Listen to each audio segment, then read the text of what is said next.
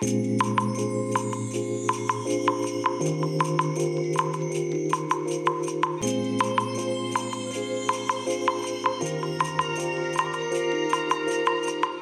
い、おはようございます。本日はですね、1月12日木曜日でございます。車の中の気温は2.6度ですね。え天気は晴れですね。雲がね、結構あちらこちらにあの薄くね広がってるようなそんな天気でございます。えー、それでね、まあ、昨日一昨日とまあお仕事お休みだったんですけども、いやもうね、あの火曜日はねほとんど横になってまして、で、えー、昨日の水曜日ですね。午前中はね、ちょっとね、もうダウンしてましてね、まあお昼過ぎぐらいからですかね、あの地震でね、まあ目が覚めたというか、まあ目は覚めていたんですけども、布団から出てですね、えーそれで、まあ起き上がって、で、まあ体調がね、だいぶ回復したので、昨日の午後は、お部屋の片付けをね、ガチャガチャガチャガチャやっていたんですけども、まあとにかく昨日のね、地震はすごかったですね。あの、ピンポイントでですね、この神奈川県の西部、震度3ということで、えー出てましたけど、ねえ、あ、震源地は震度4だったのかな？まあ、ほぼほぼ震源地に近い場所でしたのでね、うちもね、なんかね、下からね、ドンって押し上げるような感じのものすごい地震がね、あの、ぐわってきて、ぐわっと終わったっていうね。いやー、恐ろしかったですね。まあ、水槽はね、なんともなかったので良かったんですけどね、まあ、あんな地震がね、ちょくちょく来られたらね、いや建物にね、だいぶダメージが来るんでね、いろんな意味でよ良くないなという、まあ、そういうお話なんですよね。まあ、特に今、当社でね、うちの会社であの、造成工事とかやってないですので、まあ良かったなというとこなんですけどね、まあ工事してる最中にあんなのが起きちゃうとね、特にあの生コン打った後ですね、溶壁工事で生コン打った直後にああいう地震が起きるとね、おかしなことが起きますので、まあ起きなくてよかったなっていうね、まあそんなところでございますけどもね、まあ地震ね、えー、今朝未明ですかね、えー夜中の1時だか、なんかそのぐらいの頃にね、えっ、と、茨城県の方ですかね、なんか向こうの方でやっぱり震源地がの震度が震度2ぐらいのまあ小さめのね地震がねなんかあったらしいですね。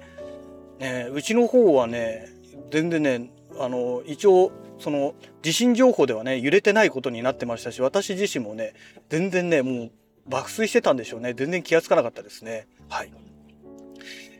えーとそれでですねあの今日はですね、ちょっとね、インターネット回線のお話をね、させていただこうかなと思いまして、あのーまあ私が今ね、えーもうメインではなくてサブで使ってるような回線になっちゃいましたけども、今まで長年ね、今の場所に引っ越してからずっと使い続けてます、えーフレッツ ADSL ですね。えーこれをね、今ずっと使い続けてきているわけなんですけども、このね、フレッツ ADSL、まあ ADSL 回線そのものがですね、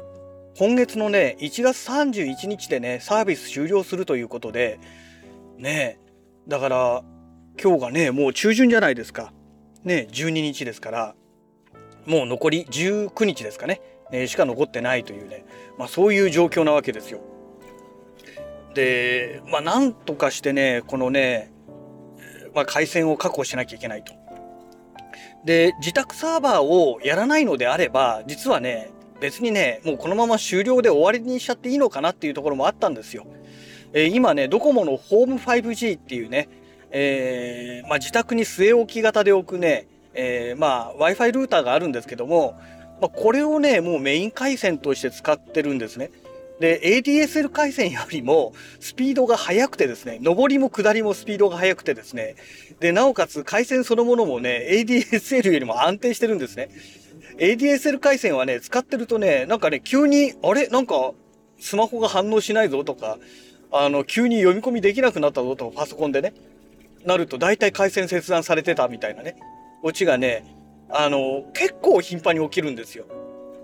だから、まあ正直なところね、もう ADSL 回線はね、いらないんですよ。いらないんですけども、あの、先日よりお話しさせてもらってました、あの、自宅サーバーの関係でね、あの、自宅サーバーをやる場合にはね、ドコモの、その、ホーム 5G ではね、できないんですね。えー通常ね、あの、インターネットサービスプロバイダー、ね、えーと、契約すると、自分の、その、ルーターまで、まあ、モデムまでって言えばいいんでしょうかね。えー、モデムまではね、グローバル IP アドレスが割り振れられるんですよ。割り当てられるんですよ。で、えー、ドコモのホーム 5G に限っては、グローバル IP アドレスではなくてですね、プライベート IP アドレスなんですね。要は、ルーターから出ている、まあまあ、語弊があるんですけど、オリジナルの IP アドレスって言えばいいんでしょうかね。あの、世界では通用しない IP アドレスなんですよ。ねだからね、あの、まあ、まあ使えないんですね。もう全くどうにもならないんですよ。ですので、やっぱりね、このドコモのホーム 5G はね、なんだろう、サブ回線としてしか使えないのかなっていう、まあ、そんな感じなんですよね。で、じゃあなんで今までね、光回線にしてなかったのかという、まあお話になると思うんですけども、いや、なんといってもね、料金がね、高すぎるんですよね。ほんと高すぎます。これだけね、光回線がね、普及しているのに、全然安くならないじゃないですか。もうぼったくりですよね、本当に。ね、もう設備代なんかとっくにもう回収してるでしょうっていう。光回線のサービス始まってからもう何年経過してるんですかって。もう何年じゃ聞かないですよね。だって私が光回線のサービスを初めて使ったのは、私が東京でサラリーマンやってた時ですから、えっ、ー、と、だからもう20年以上前ですよ。20年以上前、東京の世田谷区の三軒茶屋に住んでいた時に、まあ、あれは NTT じゃなかったですけども、えっ、ー、と、有線ブロードバンドの、えー、光回線のサービスを使ってたんですよ。あの当時はね、当たり前にね、まあ、100メガ BPS でしたけども、ね、もうだから20年以上前から、まあ、NTT もね、もう光回線のサービス、あの頃は、あ、でもフレッツはまだやってなかったか。フレッツはまだやってなかったですけども、ねでもその後ぐらいにね NTT も始めましたからねまあ20年近くやってるわけですよ。もう設備の改修できてまあ新しくね更新してとかねアップデートしてとかまあいろいろあるとは思うんですけどもそれにしたってね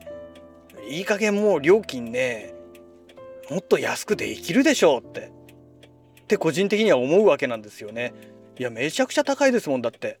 うん、6,000円ぐらいするんですよ6,000何百円とかねでフレッツ ADSL ですと,、えーと、3,000円ぐらいだったかな？3,000何百円とかそんなもんですもんね。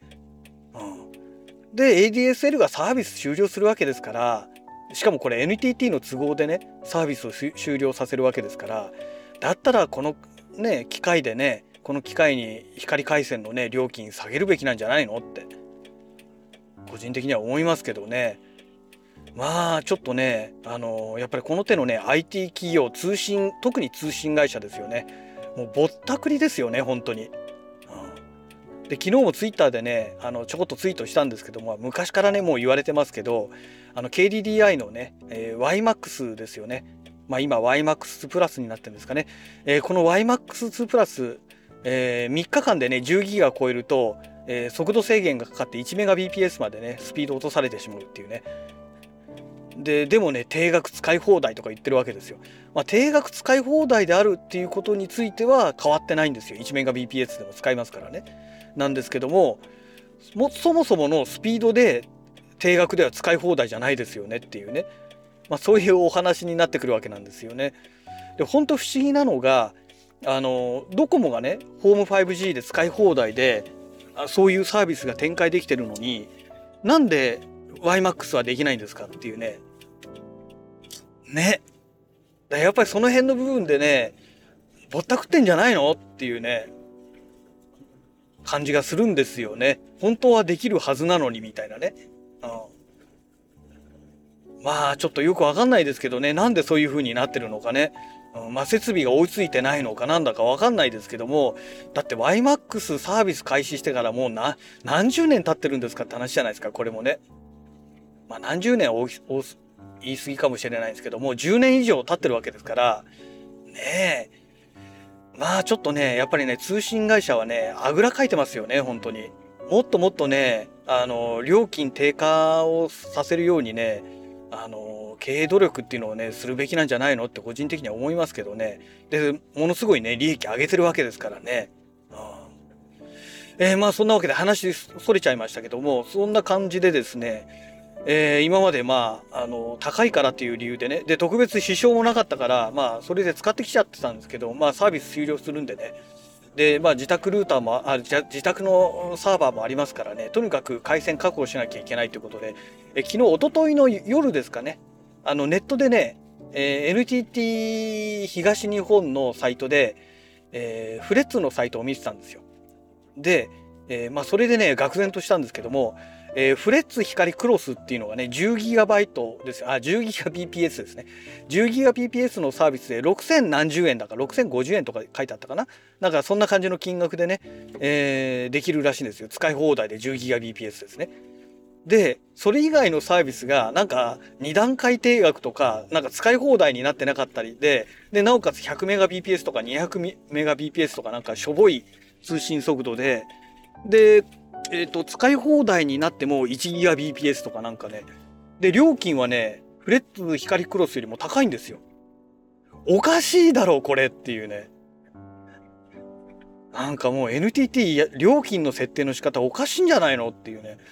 もうめちゃくちゃですよね。